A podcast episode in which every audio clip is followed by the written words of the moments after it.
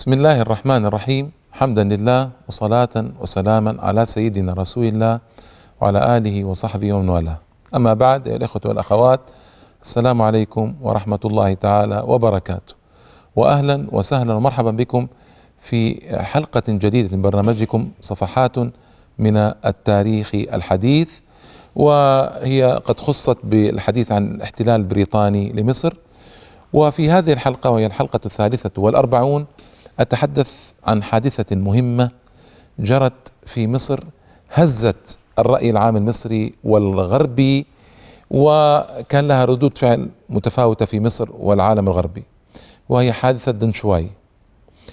دنشواي حادثة صغيرة نسبيا في آه، المكون العام للأحداث المصرية آنذاك لكني اخترت الحديث عنها وفي حلقة مفردة كاملة لأهميتها وخطورة الحديث حولها. هي الحادثة في نفسها حادثة صغيرة جدا.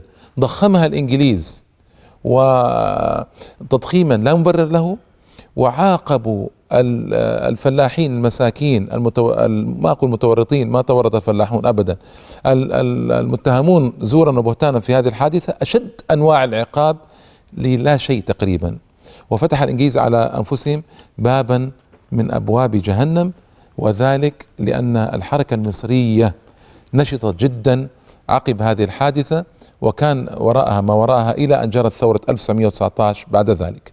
هذه الحادثة جرت سنة 1324 هجرية 1906 للميلاد يعني تقريبا قبل 106 سنوات هذه الحادثة حيث مؤثرة عاطفيا صعبة كان هناك قرية اسمها قرية دنشواي في المنوفية.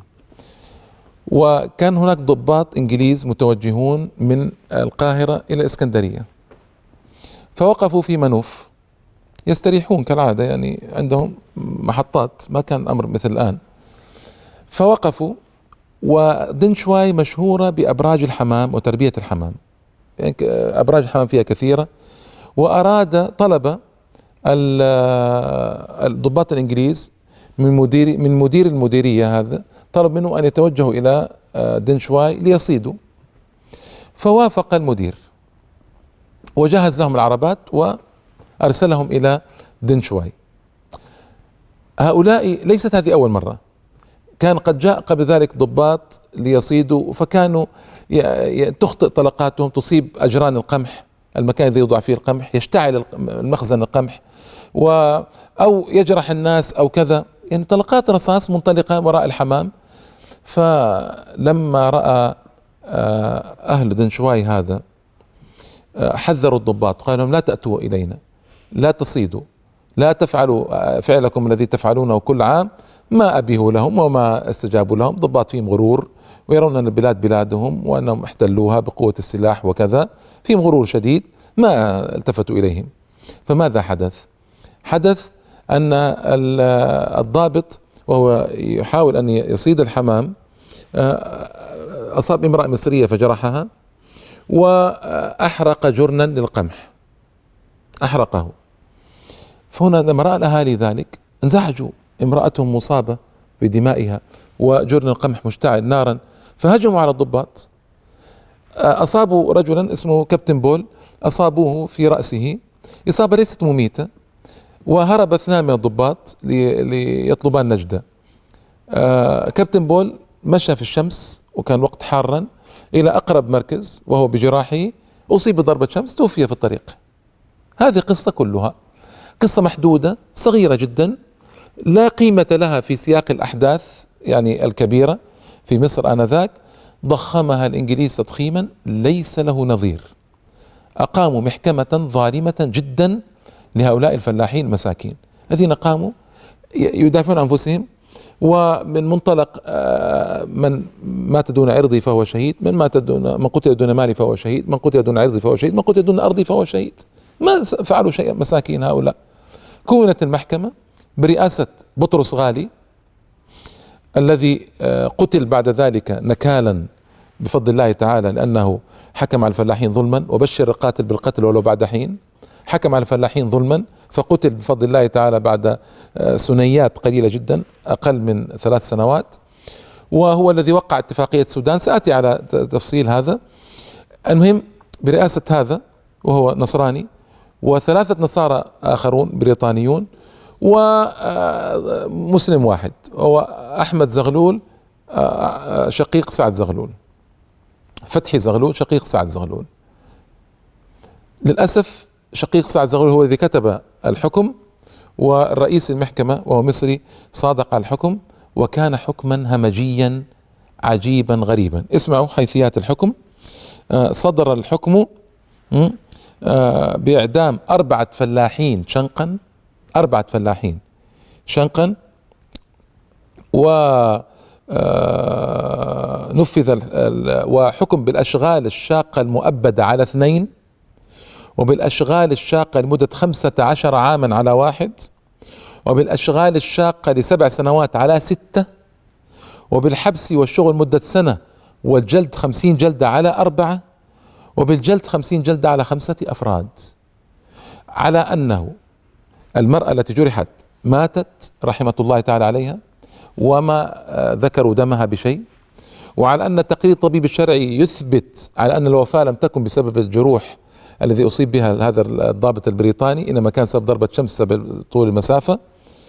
ومع ذلك صدر هذا الحكم الظالم والظالم جدا. ونفذ هذا الحكم. أنا أريد أن أذكر عبارات مصطفى كامل رحمه الله تعالى كان حيا آنذاك قبل أن يموت بسنة وشيء.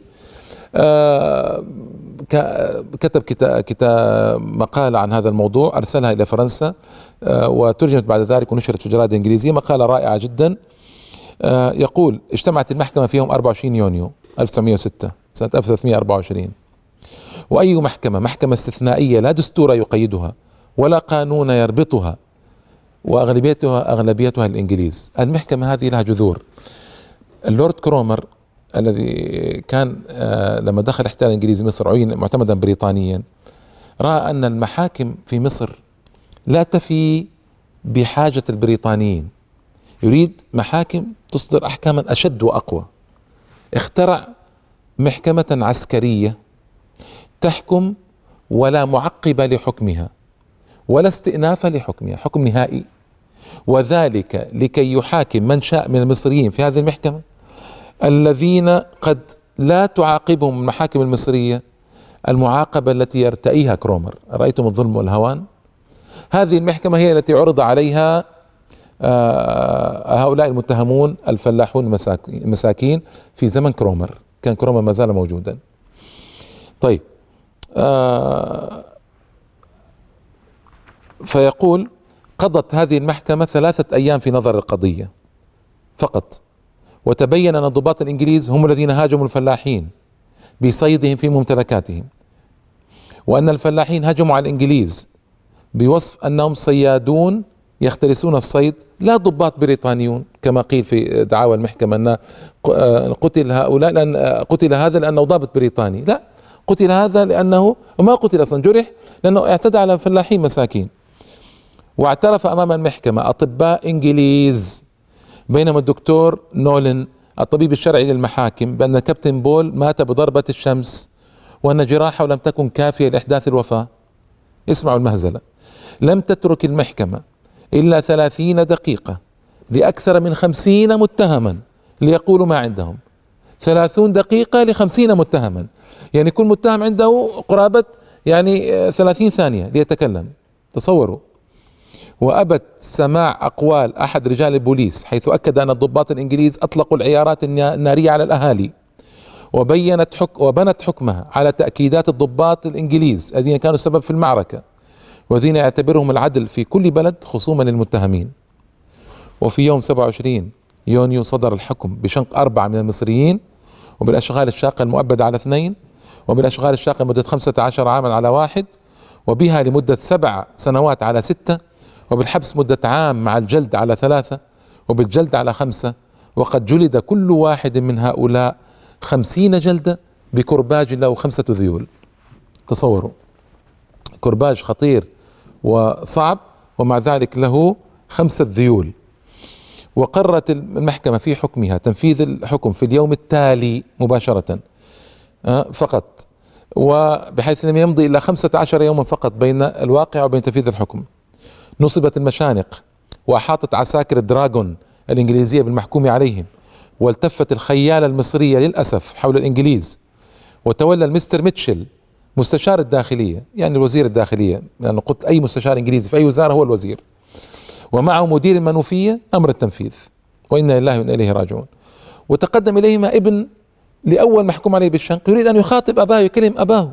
يعني وفلاحون موجود حول المسرح الإعدام. فرفض رفض مدير منوفية وميتشل رفض تنفيذ هذا الرجاء الذي هو أعز ما يريد الإنسان في آخر لحظات الحياة. انظروا الوحشية العجيبة.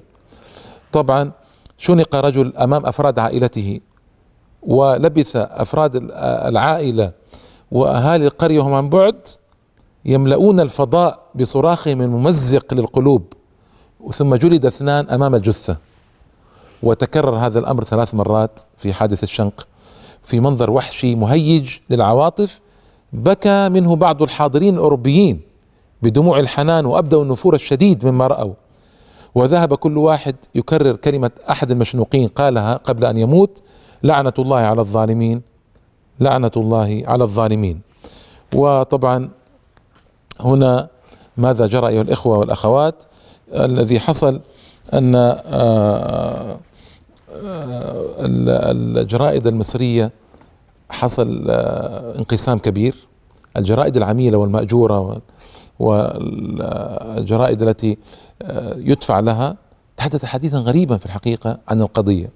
والجرائد الوطنية تكلمت وفضحت ما جرى لكن أنا أريد ضروري جدا أن نتحدث عن ما تحدث عنه الجرائد العميلة لأن القضية خطيرة وخطيرة جدا. اسمعوا. الجرائد هذه اولا الجرائد الأجنبية في مصر.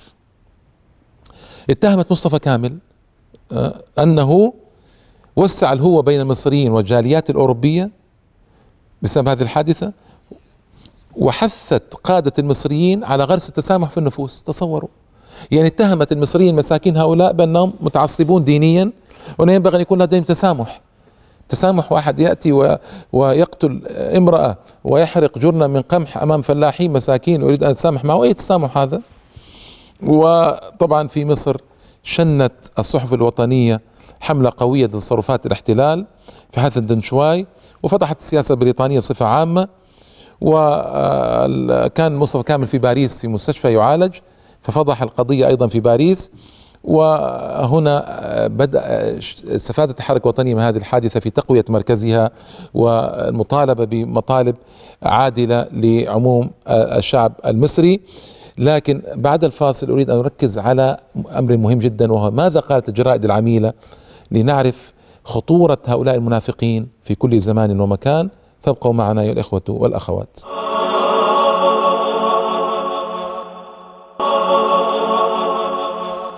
السلام عليكم مرة أخرى بعد فاصل الإخوة والأخوات. كنت آه ذكرت أن الجرائد الوطنية المصرية الجيدة تحدثت بقوة عن حادثة شواي وأدانتها لكن المهم وماذا تكلمت الجرائد العميلة؟ جريدة المقطم وطبعا صاحبها نصراني شامي أبدت أبرزت وجهة النظر البريطانية التي أكدت براءة الضباط وصفاء نياتهم. تصوروا. ونصحت الصحيفة أهل مصر حصر القضية بين الضباط والأهالي الفلاحين في دنشواي وعدم التعميم. آه، وقالت المقطم إن حكم القضاء صدر على أهل دنشواي جزاء ما جنت أيديهم وإجراء للعدل وحفظا للأمن والنظام. أرأيتم النفاق؟ وما فعل فلاحون المساكين شيئا يستحقون به هذا لكن الجرائد إذا كانت مخالفة لخط الإسلامي في البلد لخط الوطني في البلد لخط المخلص في البلد سميه ما شئت تبرز هذه المقالات العجيبة ويبرز النفاق في الجرائد ويبرز المنافقون الذين لا يستطيعون الحديث إلا في جرائد عميلة جرائد آه، يساعدها الإنجليز وأعداء الأمة. جرائد يسمح بإصدارها أعداء الإسلام. فلذلك يتكلم هذا الكلام. وطبعا نزلت بحملة كبيرة جدا ضد مصطفى كامل ووصفته بأنه متطرف وهجاس. هجاس كلمة مصرية يعني تعني أنه يعني رجل كذاب لا قيمة له وأنه مستغل النفوذ لتحقيق المنفعة. يعني عجيب. حادثة واضحة كل الوضوح وواضح ظلم بريطاني فيها لكن أمر أمر عجيب. والمقطم كتبت أيضا تقول إن تعصب المسلمين آه، المسلمين المصريين يشتد ويقوى. هو طبعا صاحبها نصراني شامي ومصلحته أن يلقي بذور التفرقة بين المسلمين والقبط في مصر وحتى أن الشباب صاروا يشترون أعداد مقطم ويحرقونها. حتى لا تنتشر مثل هذا الكلام الفاسد. وأيضا كان يعني هذه كتابات حتى أثارت كتابات المقطم والوطن وبعض الجرائد الأجنبية في مصر أثارت حتى بعض أعضاء مجلس العموم في بريطانيا. وانتبهوا هذه قضية مهمة. سألوا إدوارد جراي, جراي. إدوارد جراي هذا وزير خارجية آه، في بريطانيا. آه، إذا كان الدار المعتمد البريطاني في مصر تدفع لأصحاب هذه الجرائد حتى يتكلموا هذا الكلام. يعني حتى بعض أعضاء مجلس العموم في بريطانيا أدركوا مدى العمالة والنفاق لهذه الجرائد. لكن اسمعوا ماذا رد إدوارد جراي. قال لا يستطيع الإجابة على هذا السؤال حتى لو توافرت لديه المعلومات الكافية فإنه سيتجنب الإدلاء بها. طبعا لأن في فضيحة لأذنابهم وعملائهم في مصر. أيضا آه، آه، صحيفة مصر وصحيفة الوطن كانت تدار من قبل أقباط اتخذتا موقفا ذا صبغة دينية من القضية كلها ومتعاطفة مع البريطانيين ومعاديا لأهالي دنشواي واتهمت أهالي دنشواي بالتعصب الديني. إنا لله وإنا إليه راجعون. آه الذي دفعهم اسمعوا الذي دفعهم إلى معاملة الضباط البريطانيين بوحشية لأنهم نصارى كفار.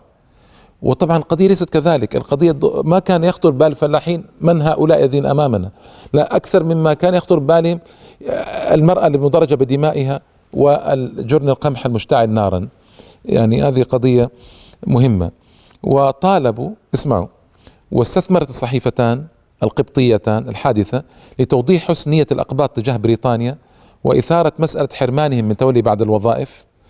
في مصر يعني ومطالبة اللورد كرومر بالحزم وإلغاء الصحف المناوئة يعني الإسلامية والوطنية حتى تعود السكينة إلى البلاد. وكلام طويل يعني يبين النفاق وخطورة النفاق.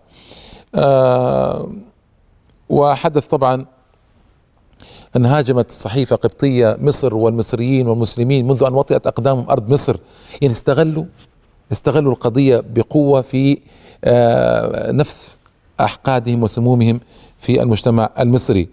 وحتى أنهم لم يسامحوا من دخل الحزب الوطني من الأقباط هناك بعض الأقباط دخلوا الحزب الوطني فسموهم وصفوهم بالشذوذ وأطلقوا على ويصة واصف أحد الأقباط المصريين الوطنيين آه الذي انضم للحزب الوطني أطلقوا عليه اسم يهوذا الإسخربوطي.